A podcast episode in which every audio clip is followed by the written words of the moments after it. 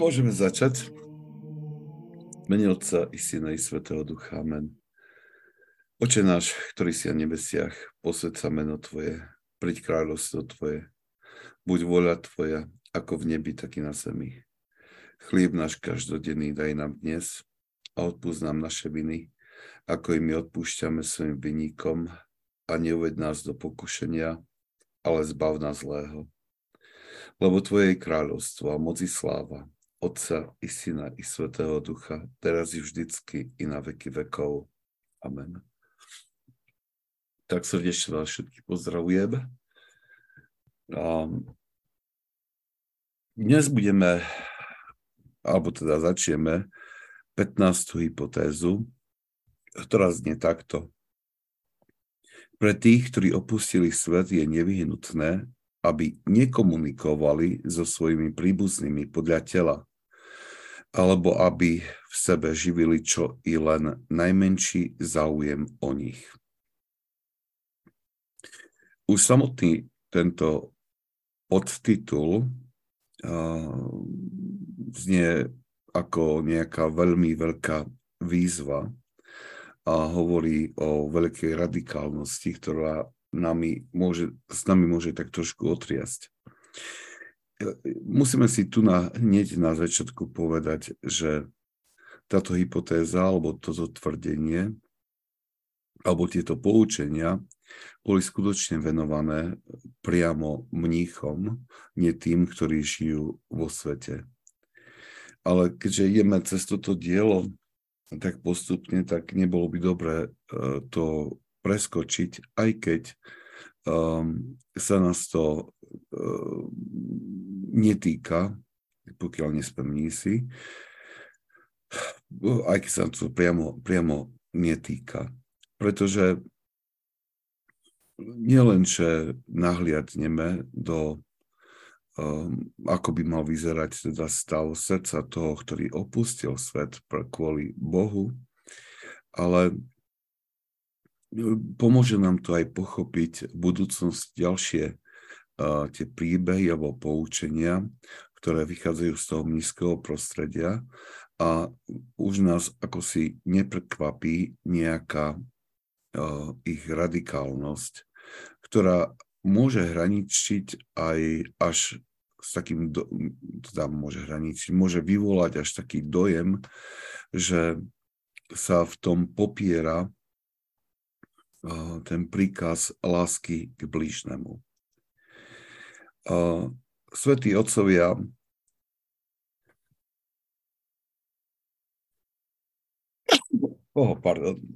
Svätí otcovia nás vedú k pochopeniu tohto dobrovoľného vyhnanstva, ktoré si zvolili mnísi. A pre nás, ktorí sme vo svete, tieto zamyslenia môžu znamenať takú výzvu, ktorá spočíva v tom, alebo spočíva v takej otázke, ktorú si sami môžeme položiť.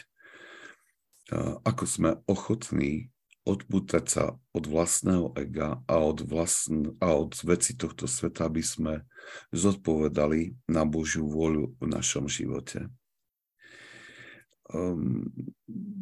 Svätí otcovia nás neustále vyzývajú k tomu, aby sme zvažovali, či žijeme alebo nežijeme pre kráľovstvo, teda nebeské kráľovstvo, alebo či skôr žijeme pre svet, či sa snažíme konať Božiu vôľu alebo poslúchať svoju vlastnú vôľu. A práve odpoveď na tieto otázky je mnohokrát kľúčom k riešeniu mnohých našich duchovných problémov, ktoré máme. Takže toľko na začiatok, aby sme...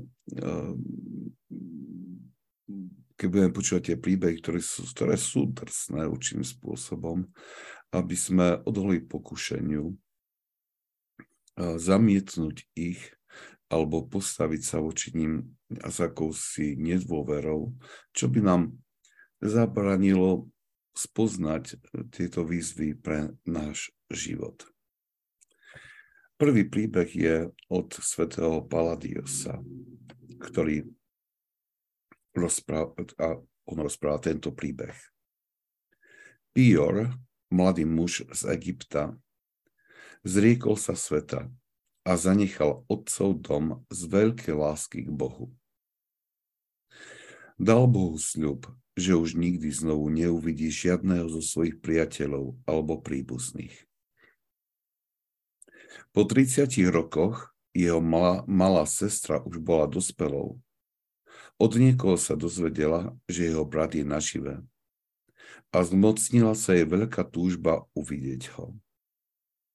Nebola však schopná putovať na to vzdialené miesto v púšti a tak vášnivo prosila biskupa tej oblasti, aby napísal list tým svätým mužom a požiadal ich, aby poslali jej brata do mesta. Takto by sa s ním mohla stretnúť. Nakoľko otcovia veľmi naliehali na Piora, z poslušnosti vzal so sebou spoločníka a vydal sa do mesta. Ako náhle prišiel k domu, poslal sestre správu. Tvoj brat Pior prišiel. Keď si uvedomil, že vychádza von, zatvoril si oči a zavolal na ňu. Moja sestra, to som ja, Pior, tvoj brat. To som ja. Pozeraj na mňa, ako dlho si praješ. Sestra od radosti vzdávala chválu Bohu, ale napriek jej úsiliu nemohla ho prinútiť, aby vošiel do domu. Potom, čo jej z prahu požehnal, vrátil sa späť do púšte. Tak vidíme, že tento príbeh je skutočne potrebné chápať z perspektívy rozhodnutia toho mnícha, ktorý kvôli Kristovi úplne opúšťa svet. A v skutočnosti nasleduje príklad apoštolov, ktorí zanechali všetko a začali nasledovať Krista. Je potrebné si spomenúť na Kristove slová, keď hovorí, že kto miluje otca alebo matku viac ako mňa, nie má hoden. A kto miluje syna alebo dceru viac ako mňa, nie má hoden. Kto neberie svoj kríž a nenasleduje ma, nie je ma hoden.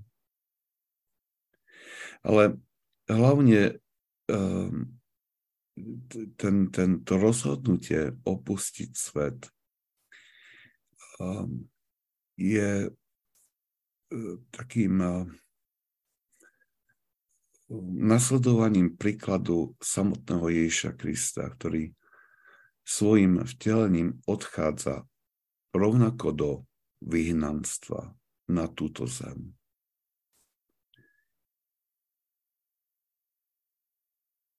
Vstúpenie do mníšskeho stavu sa vždy chápalo ako, aj by sa malo stále chápať, ako odumretie predchádzajúcemu spôsobu života.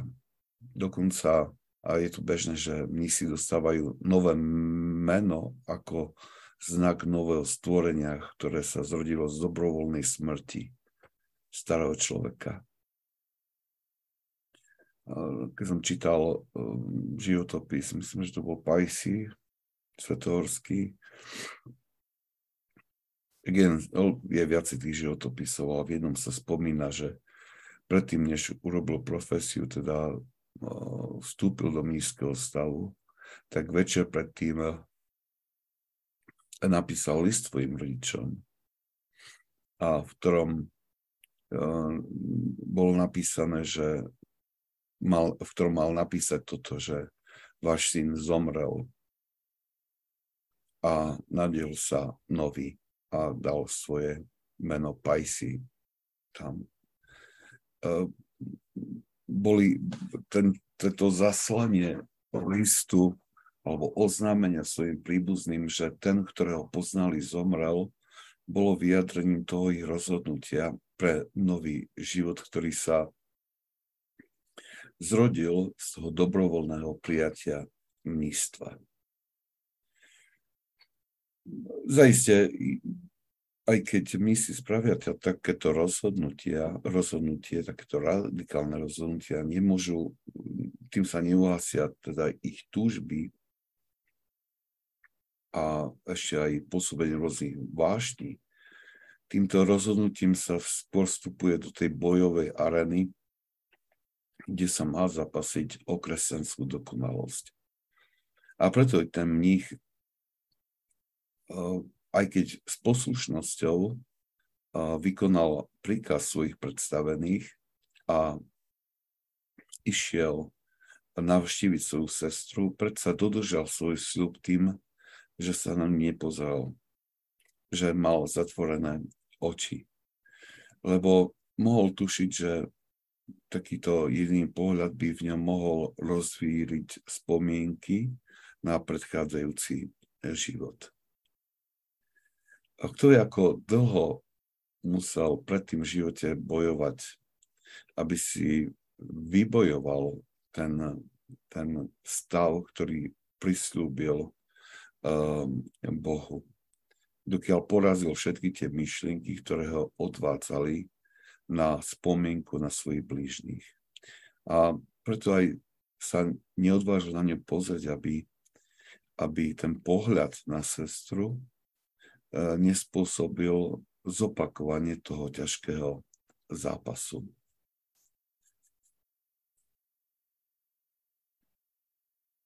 Je to ťažko pochopiť, ale ono sa to pred nami bude postupne odkrývať. To chápanie toho ich radikálneho postoja, tak ako budeme prechádzať nielen príbehmi v tejto hypotéze, ale aj v ďalších. Ale za všetkým musíme hľadať skutočne veľkú lásku ku Kristovi. A akési chápanie, že v Kristovi, alebo ten život Kristovi, ten večný život, je inou realitou, než aká sa nám ponúka v tomto svete. Ako možno, že i to chápanie večného života si mysli modelujeme podľa tej pozemskej skúsenosti alebo vnímania týchto vecí, ktoré sú tu na zemi. A v skutočnosti ide o veľa väčšiu realitu alebo hĺbšiu, ktorú momentálne dokážeme obsiahnuť. Ale poďme ďalej.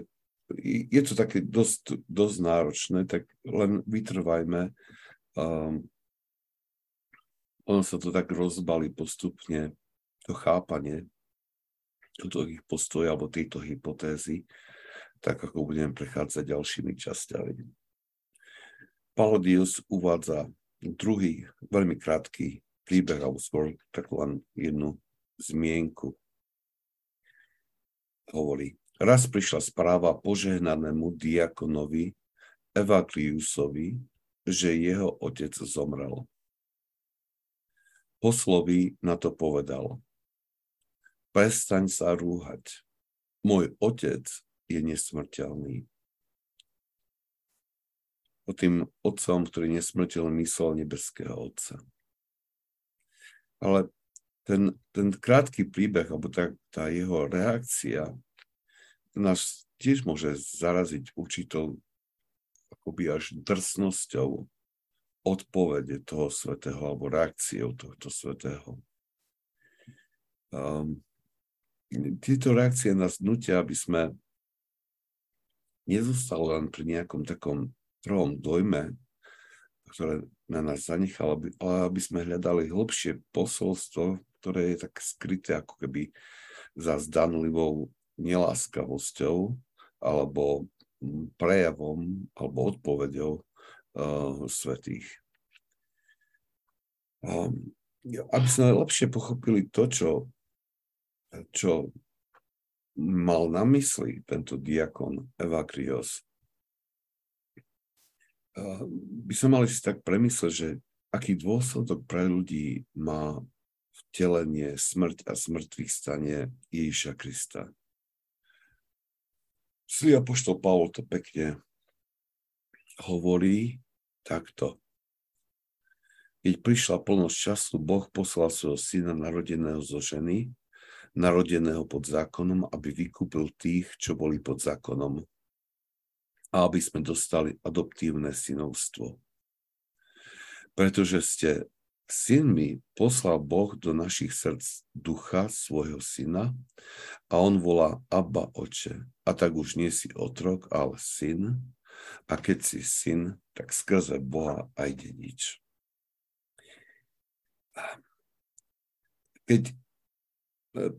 Keď sa pokúsime pochopiť túto pravdu, alebo keď sme v procese uvažovania na tejto pravde, na týmito slovami svätého Pavla, tak to nás musí viesť obrovskému úžasu nad tým veľkým Božím darom, ktorý sa nám dostal v tom synovstve.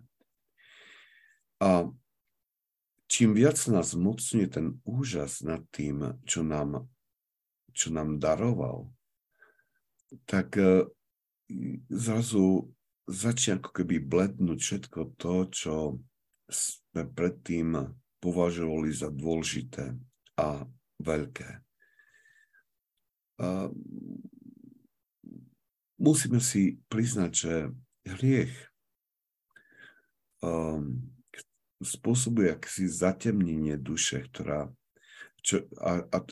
tým pádom nám uniká vnímanie tej veľkej dôstojnosti, ktorá nám milosťou bola daná.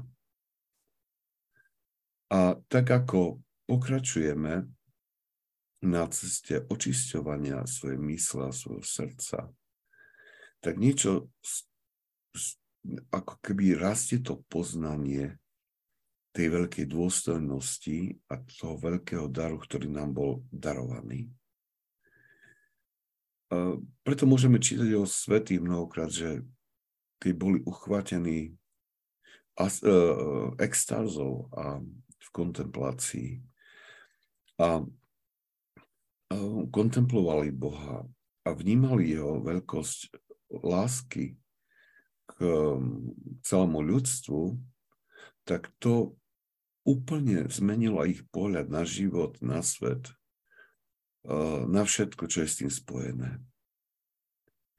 Pretože nič z toho sa ani nepriblížilo k hodnote, ktorú toho daru nového života, tú hodnotu, ktorú ako si v tej extáze zakúsili alebo začali vnímať.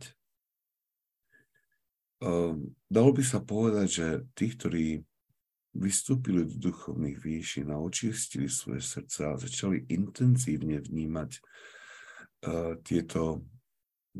svoju vlastnú dôstojnosť, ktorá bola Bohom darovaná ako dar i samotného Boha, tie duchovné reality, tak proste jednoducho už nemôžu to nejak vygumovať zo svojej skúsenosti alebo odstrániť. A práve preto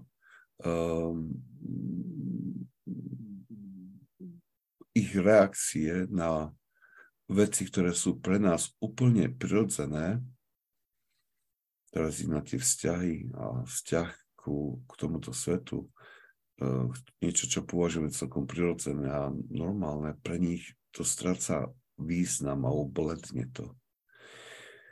Svätý Izák Sýrsky má také jedno pekné prirovnanie, keď hovorí, že človek, ktorý sa nasýtil vynikajúcim jedlom, delikátnym jedlom, už ani nepozrie na jednoduché jedlo.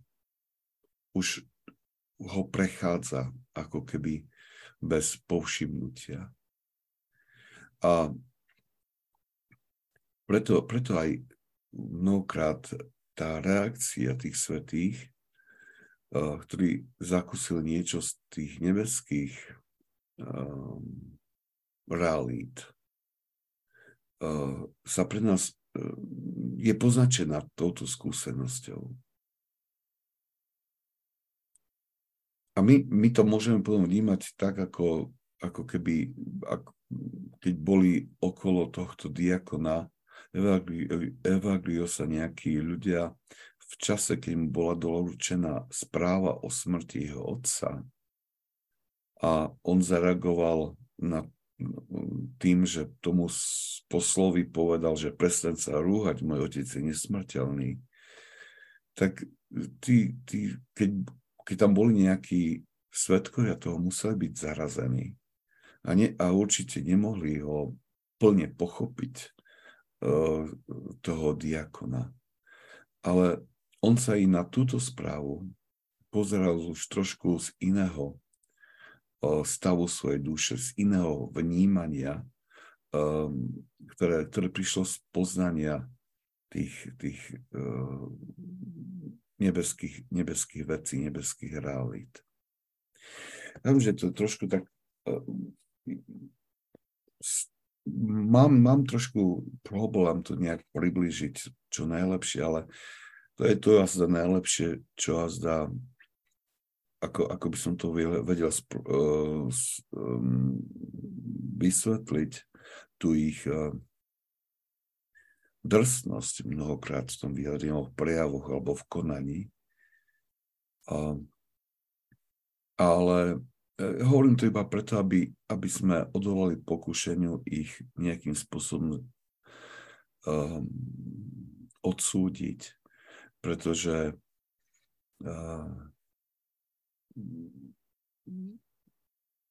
ich reakcie vychádzali z toho, že už ochutnali predchuť budúcich vecí, by som povedal takto obrazne. A preto reagujú na veci tohto sveta a tohto života inak, než ako sme navyknutí. Dobre, ďalej. Ďalšia časť je zo života svätého Pachomia Veľkého. Pachomius bol jeden z tých zakladateľov mníšskeho života. On bol ten, ktorý tak trošku dal ako keby prvé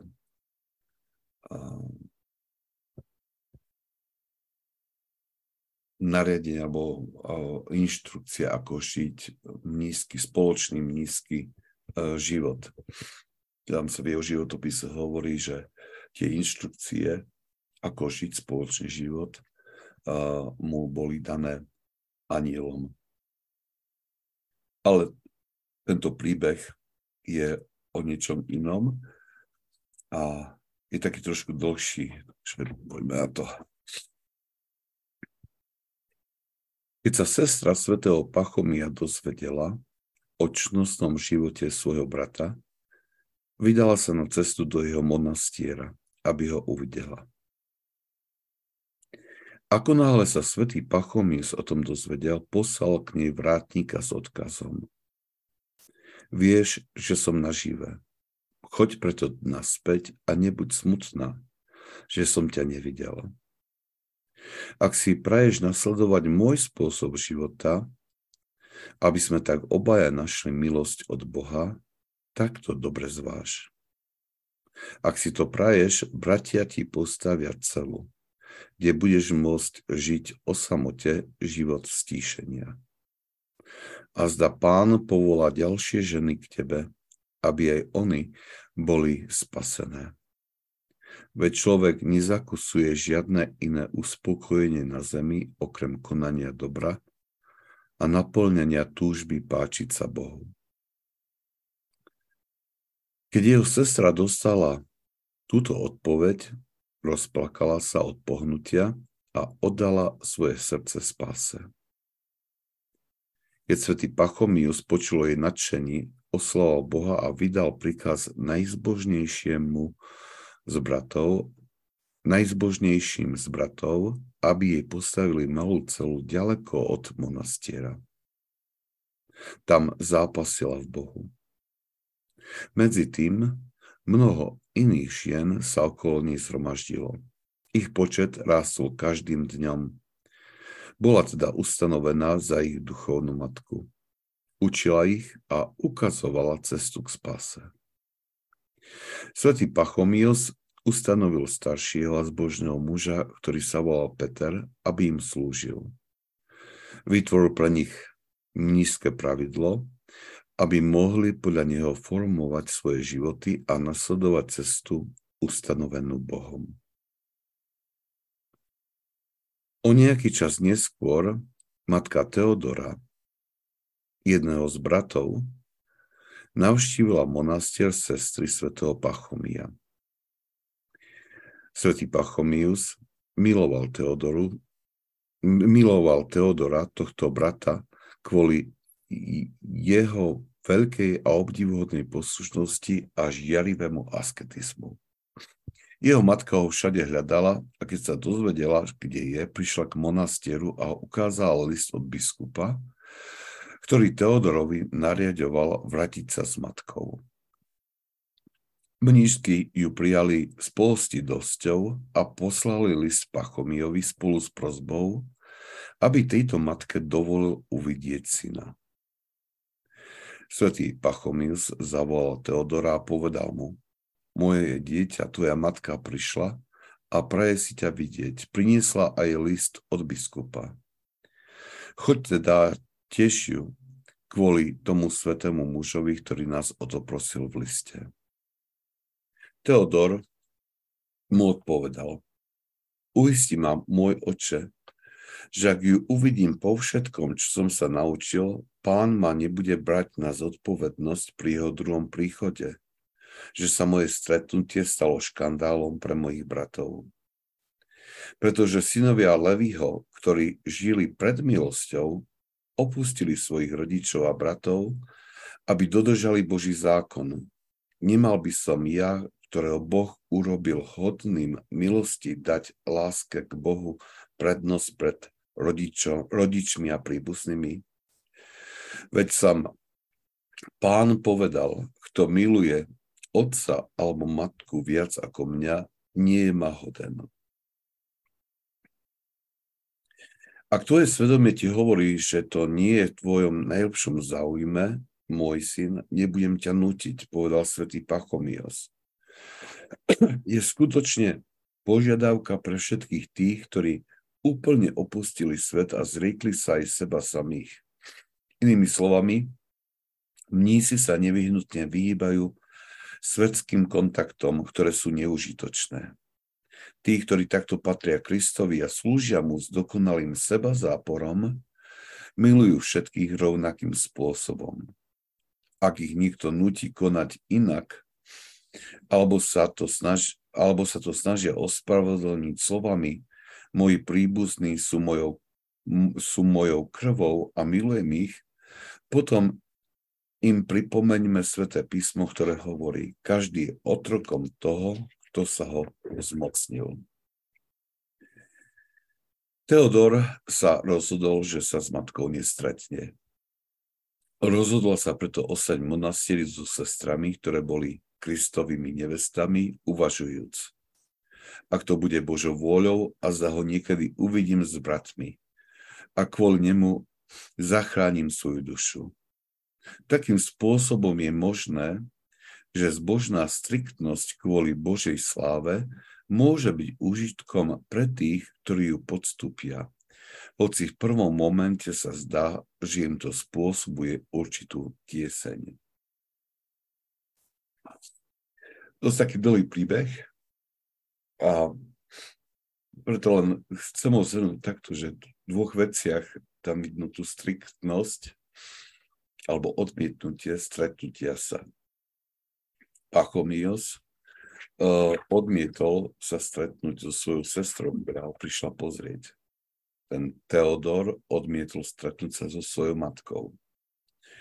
A v obidvoch prípadoch toto odmietnutie vyvolalo čosi veľké. U sestry toho Pachomia toto odmietnutie vyvolalo túžbu po podobnom živote. A vlastne stala sa predstavenou, vlastne myslím, že to môžem povedať prvého monastiera, ktorému Pachomius dal aj vlastne pravidlo, teda poriadok života. Jej spôsob života pritiahol množstvo iných žien, ktoré v tom monastieri a v nízkom živote našli spásu.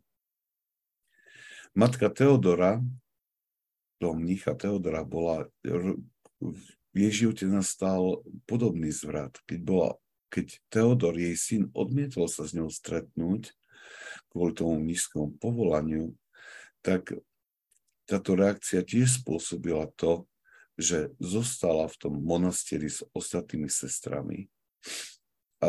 A za takej najprv nádeji, že azda niekedy uvidí svojho syna, keď pôjde okolo spolu s ostatnými mníchmi. Ale každopádne nastúpila na cestu toho mníškeho života. A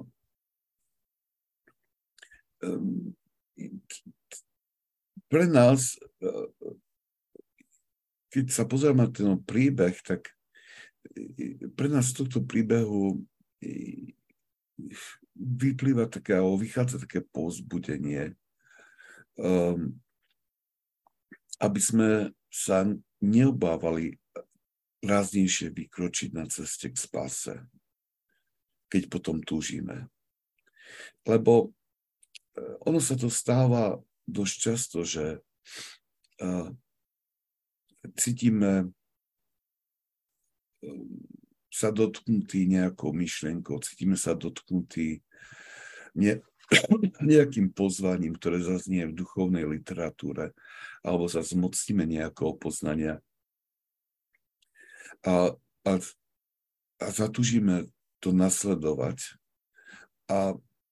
Ale nenasledujeme ten impuls len kvôli tomu, že sa obávame reakcie svojho okolia. Alebo sa obávame, že tým zraníme ľudí okolo seba, akože zosmutnejú. Že radšej sa prispôsobíme druhým, než by sme ich mali nejak zraniť.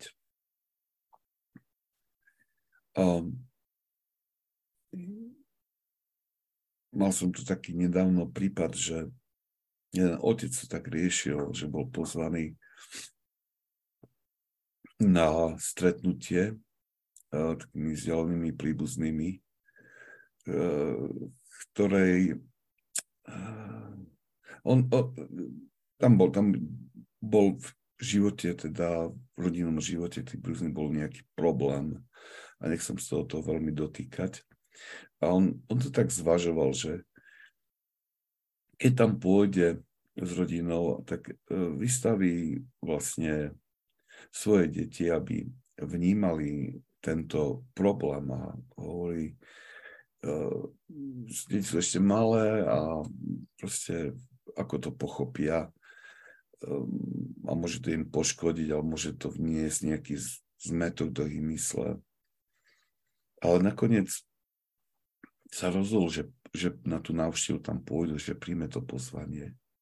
Lebo nechcel ako si zarmútiť alebo vyvolať nejaký zarmutok, alebo neviem, ako to lepšie povedať, odmietnutím toho pozvania. A potom, keď mi o tom rozprával, hovorí, že mal som poslúchať svoje svedomie alebo to, čo bolo v srdci, nemal som ísť, lebo nebolo to dobré. A hovorí, že veľmi ťažko sa mu vysvetľovalo hlavne tým starším deťom, ktorí cestou nás začali klásť rôzne otázky, že veľmi ťažko mu padlo vysvetliť tie problémy, ktoré nejakým spôsobom zachytili.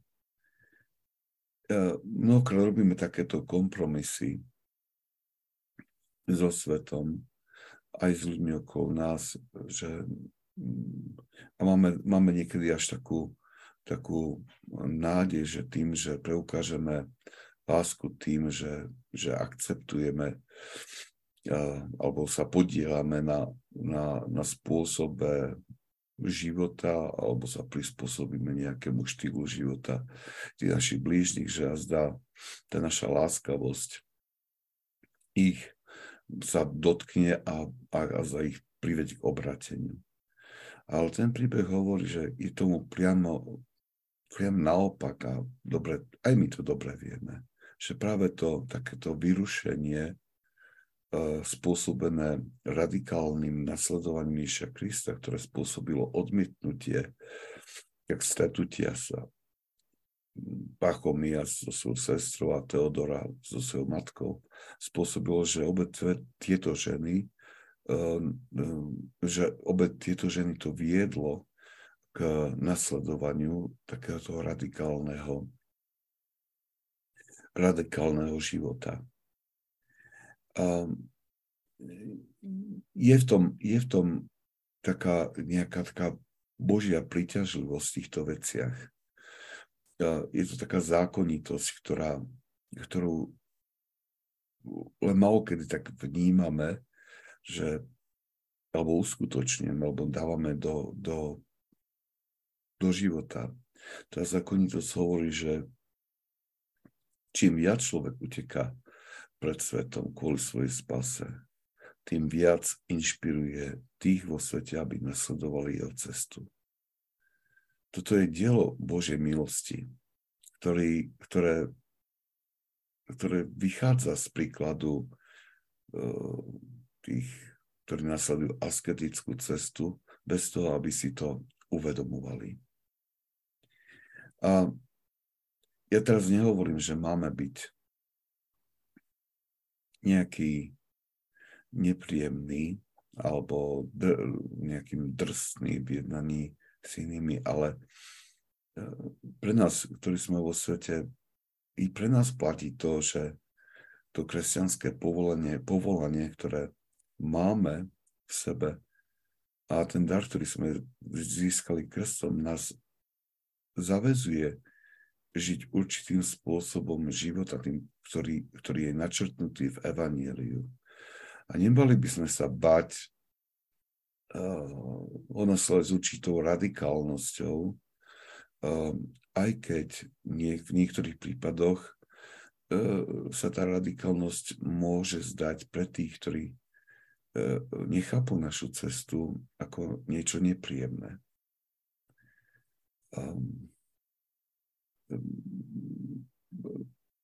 Musíme správne rozlišovať.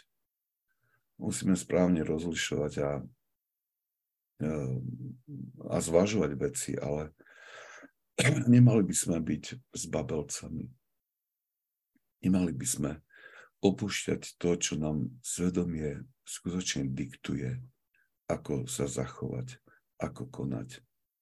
Len kvôli tomu, že berieme nejaké ohľady na tých, ktorí k tomuto poznaniu ešte neprišli. Veľmi ťažká téma. A ja by som odpočal, že tieto myšlienky alebo tieto výzvy, ktoré z tejto hypotézy vychádzajú, aby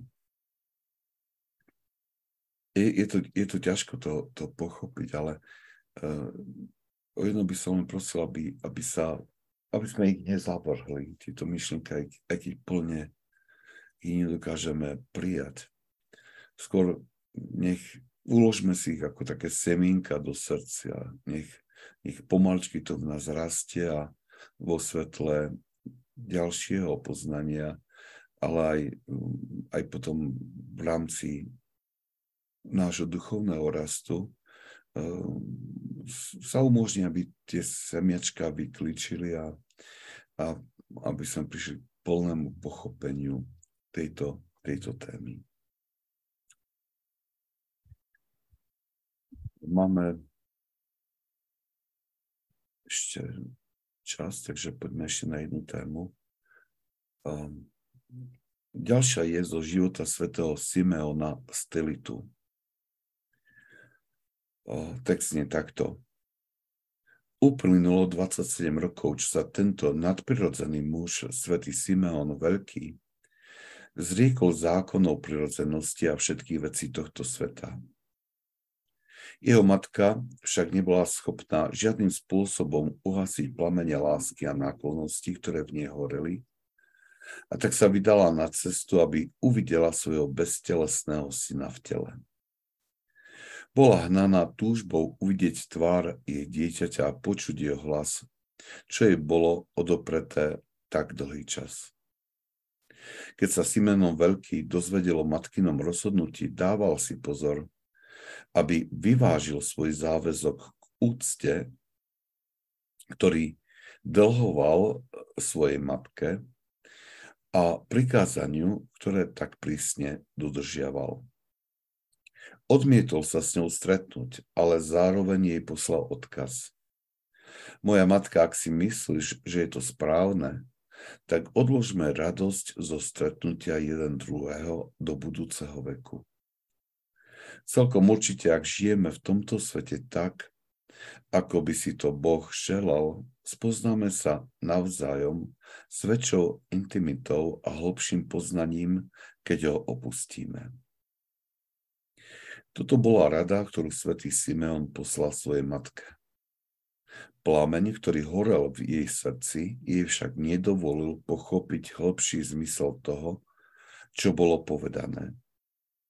Neprestala preto s naliehaním, aby ho mohla vidieť. Preto jej syn poslal ďalší odkaz. Moja matka, myslel som, že budeš súhlasiť s tým, čo je pre nás to najlepšie, a že nebudeš naliehať naše stretnutie. Vidím však, že tvoja túžba je veľmi veľká, preto chcem ti povedať, že teraz musím dodržiať ticho, ale zakrátko ťa uvidím, pretože je to Božia vôľa. Matka prijala jeho sľub s veľkým potešením. Jej duša bola naplnená radosťou kvôli nádeji na stretnutie. Očakávanie stretnutia ju úplne pohltilo a už v duchu videla svoje dieťa pred sebou, objímajúc ho a boskávajúc. Ale skôr, než sa tieto veci mohli odohrať, náhle zomrela a jej duša odišla k Bohu, pretože bola skutočne požehnanou ženou, hodnou blaženého konca. Takto matka, pretože v tomto prípade poslúchla svojho syna, ktorého nakoniec opustila, aby ho nechala dosiahnuť úžasné výšky čnosti. Svätý Simeon nariadil, aby mŕtve telo jeho matky bolo prinesené dovnútra mandry. To je to okolie, ktoré obklopoval ten stĺp, na ktorom žil svätý Simeon. Pretože okolo stĺpu bol postavený múr, ktorý nedovoľoval vstup ženám. Keď mŕtve telo matky bolo prinesené do mandry, uvidel ju podľa prísľubu, ktorý jej dal. Po tom, čo sa za ňu pomodlil, bola pochovaná vedľa stĺpu. Takto svätý Simeon si uctil svoju matku nie iba jednoduchým naplnením Pánovho prikázania, no svojim námahavým úsilím mu dal nové rozmery.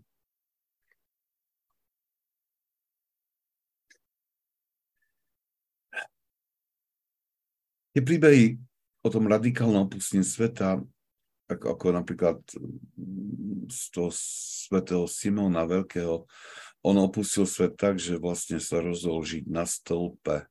To bol tí stiliti, taká jedna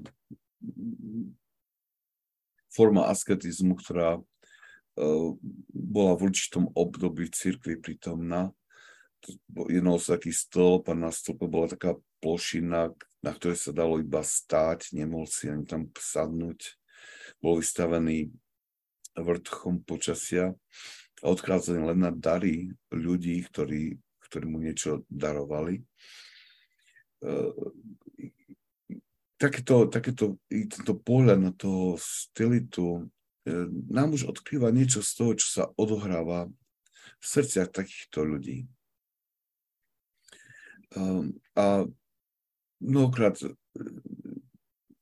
skôr cítime to pôsobenie milosti, ktoré človeka privedie takémuto rozhodnutiu. To vnímanie tej milosti môže v nás prebudiť túžbu po také hlbšie jednote s Bohom. Svätý Simeon Veľký vedel, že jeho matka, alebo rozhodnutie jeho matka uvidieť ho, bolo motivované jej veľkou láskou k nemu. Na druhej strane nechcel porušiť spôsob života, ktorý si zvolil, a preto jej dáva návrh, aby odložili svoje spoločné stretnutie do večnosti. A keďže matka nepochopila tento jeho odkaz, tak jej povedal prorocké slová, ktoré jej dali útechu a zároveň ju neobrali od zásluhy, ktoré získala stratou syna. Pretože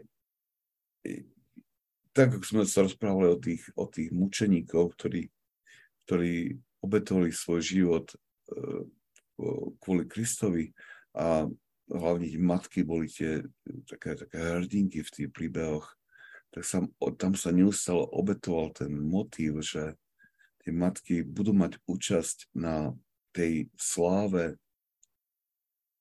mučeníctva ich detí.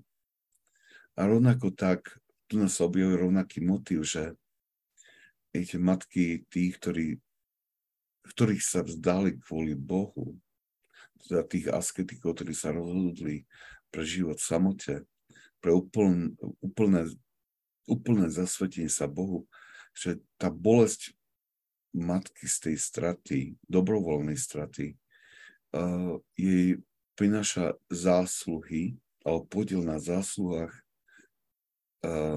detí, ktoré sa rozhodli pre takúto životnú cestu. A zaiste Svätý Simeon Veľký mal toto na mysli a rozhodne nechcel obrať matku o tieto zásluhy a tiež nechcel porušiť svoj sľub. A s tou Božou milosťou hovorí prorocké slova, že sa čoskoro stretnú, aby jej dal nádej. Ale tie prorocké slova sa naplnili, ale ich naplnením bola smrť matky. Takto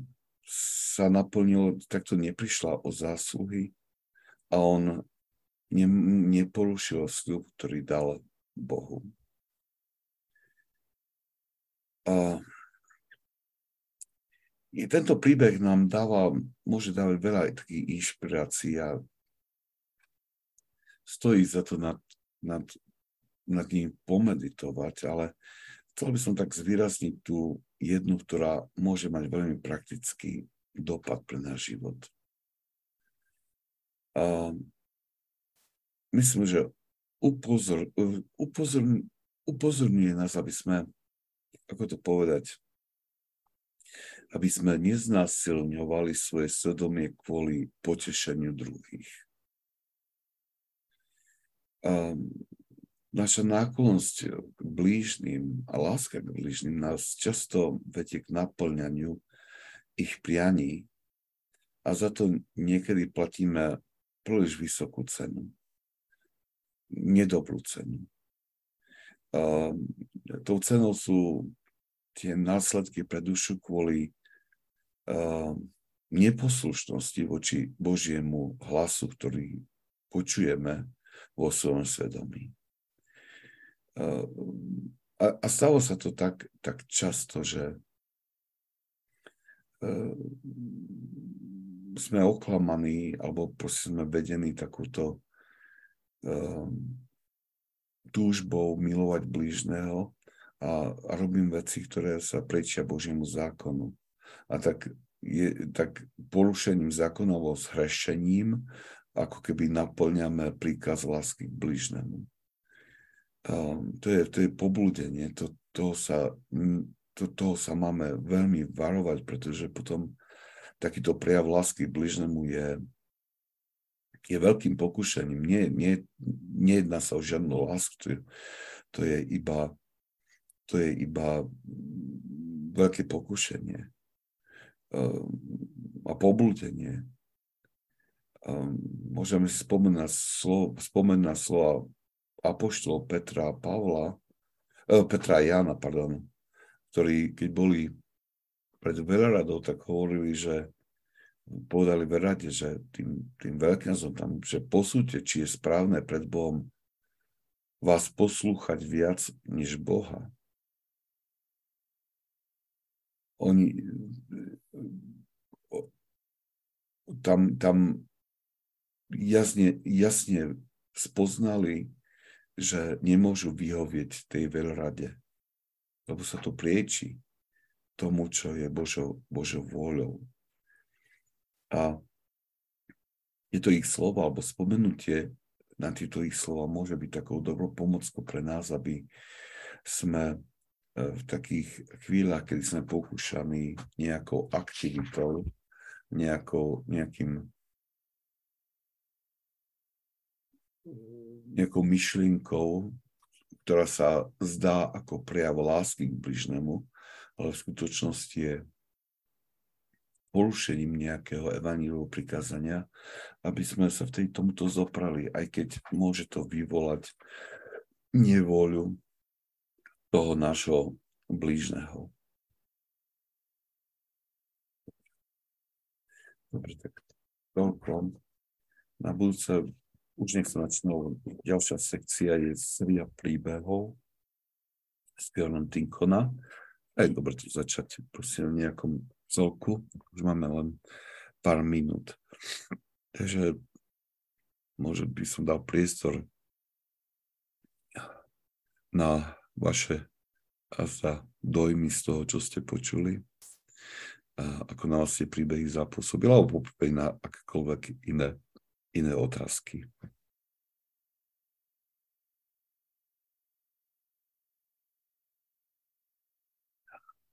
Dobre. Asi tie príbehy vyrazili každému dých. Veľmi také ťažké. Ale je dobre sa ním prelúskať, pouvažovať, lebo skutočne potom tie texty, patristické texty sa k nám budú prihovárať trošku plnším spôsobom v budúcnosti, aby sme aj chápali niekedy konanie týchto mníchov, týchto svätých otcov. Dobre. Tak ako nie je. Áno, Barbara?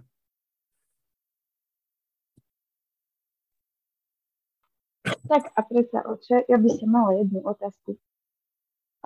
Ako zistím, že som škrupulant? Tak celé posledné 3 roky som tak začala žiť intenzívny duchovný život a teda prechádzam obdobím očisťovania srdca, takže sa mi často pri spovediach stávalo, že som si spomenula aj na nejaké hriechy z minulosti, ktoré som ešte nevyznávala a som si tým bola istá, že som ich nevyznávala. A už som prešla aj generálnou svetou spoveďou, ktorá mi veľmi pomohla. Ale ešte som tam na niečo spomeniem. Ale už napríklad kňazovi, ktorého som sa spovedala, sa to nepáči, že tak zachádzam do minulosti. Tak sa chcem opýtať, či je to vlastne normálne v takomto štádiu, alebo to už je nejaký môj problém. Ono, je to tak ťažko. Ja nechcem ako tieto veci hovoriť vo všeobecnosti, je vždy trošku také nebezpečné, pretože každý, ten duchovný život každého človeka je unikátny. Ale je to na posúdenie vášho duchovného otca, či ide o prejavy škrupulánstva alebo nie. Zase na druhej strane, Božia milosť nám môže pripomenúť niektoré veci, ktoré sem buď nevyznali v minulosti, ale sú poviem tak obrazne povedané, prikryté už tou generálnou spoveďou. Ale niekedy súd, niekedy nám tá Božia milosť pripomenie tie pády z minulosti, aj z toho dôvodu, že sme za ne nekonali ešte pokánie. Že bol tam, že si to vyžaduje ešte nejaké ošetrenie. A nechcem ísť hlbšie k tomuto. Ja poviem tak, že osobne, ak vidím, že niekto prinesie niečo z minulosti, čo sa vynorilo, na čo si spomenul, akože vždy je to pokladám za to hnutie alebo pôsobenie Božej milosti, ktoré tomu človeku, pretože ak ten hriech vyznáme ešte raz a s kajúcnosťou a príjmeme za to nejaké pokánie, ako tak niečo môže byť nesprávne pred Bohom. Hej. Poviem to takto, že niekedy vstupuje taká právničnosť do tohto našho čo sa týka spovedania a prirovnám to takto, že človek môže byť prepustený z nemocnice, pretože napríklad rentgen ukáže, že telo je zahojené a dostane aj prepustiacu správu, že všetky výsledky sú v poriadku. A ten človek sa o pár dní vráti naspäť a hovorí, ešte ma to tu boli kdesi. Ale keď mu povie, už to bolo vyliečené. Hej, nemá čo bolieť, choď preč. No, ono môže ešte niečo bolieť. A preto tam je správne rozlišovať na mieste duchovného otca, že čo je prejavom nejakej poruchy, nejakého toho škrupulantstva, ale čo je prejavom možno dotyku Božej milosti, ktorá primela človeka alebo pripomenula človeku niečo, čo je potrebné, aby ešte vyznal. A ak to má poslúžiť plnšiemu uzdraveniu, tak prečo nie? Nechcem ísť ďalej k tomuto, lebo predsa len mnohokrát sa stane, že poviem takéto všeobecné rady sa zle aplikujú. Hej. A znovu pripomínam, že každý z nás je jedinečný a každý z nás má jedinečnú, neopakovateľnú tú cestu k Bohu. A preto treba tieto veci riešiť svojim duchovným otcom, ku ktorému máme dôveru. A na druhej strane aj vlastne toto štúdium svätých otcov nám môže pomôcť k správnemu rozlišovaniu mnohokrát mnohých vecí. Niekedy myslím si, že aj to zdôrazňovanie, že už to bolo zahrnuté do spovede a bolo to odpustené, takže už k tomu sa netreba vracať. Tak aj to odpustenie môže byť, ale v týchto životoch týchto svätých otcov nachádzajú mnoho prípadov, kedy nariekali mesiace a roky nad nejakým svojim hriechom, aj keď ten hriech bol odpustený z spovedi. Ale tam po spovedi tu nejde len o odpustenie, to je prvá zložka, druhá zložka je to pokánie, kedy to pokánie, to vnímanie poklesku a náprava spojená so skúsenosťou srdca transformuje srdce človeka, aby ten pád sa stal proste pamätania, ten pád sa stal takým odrazovým mostíkom pre nadobudnutie novej dokonalosti. A myslím, že kvôli tomu nám Pán Boh niekedy dáva alebo pripomína niektorých, aby možno to bolo také pozvanie k tomu, že v tejto oblasti by si mal pridať, v tejto oblasti by si mal zdokonaliť, nadobudnúť čnosť, pretože si potreboval tejto vášne alebo tejto chybe. Asi toľko, tak by som k tomuto, ale znovu opakujem, rieši to skôr, to sú už také všeobecné myšlenky, ale treba to riešiť svojim duchovným otcom. Ďakujem vám krásne, oče. Aj keď to bolo všeobecné, veľmi mi to pomohlo. A ja len toľko k tomu poviem, že áno, konanie tých konkrétnych skutkov pokáňa mi prinieslo presne v mnohých veciach pokoj. Super. Tak veľká vďaka. Dobre. Chvála Bohu. Dobre, tak sa držte, že si príjmite požehnanie.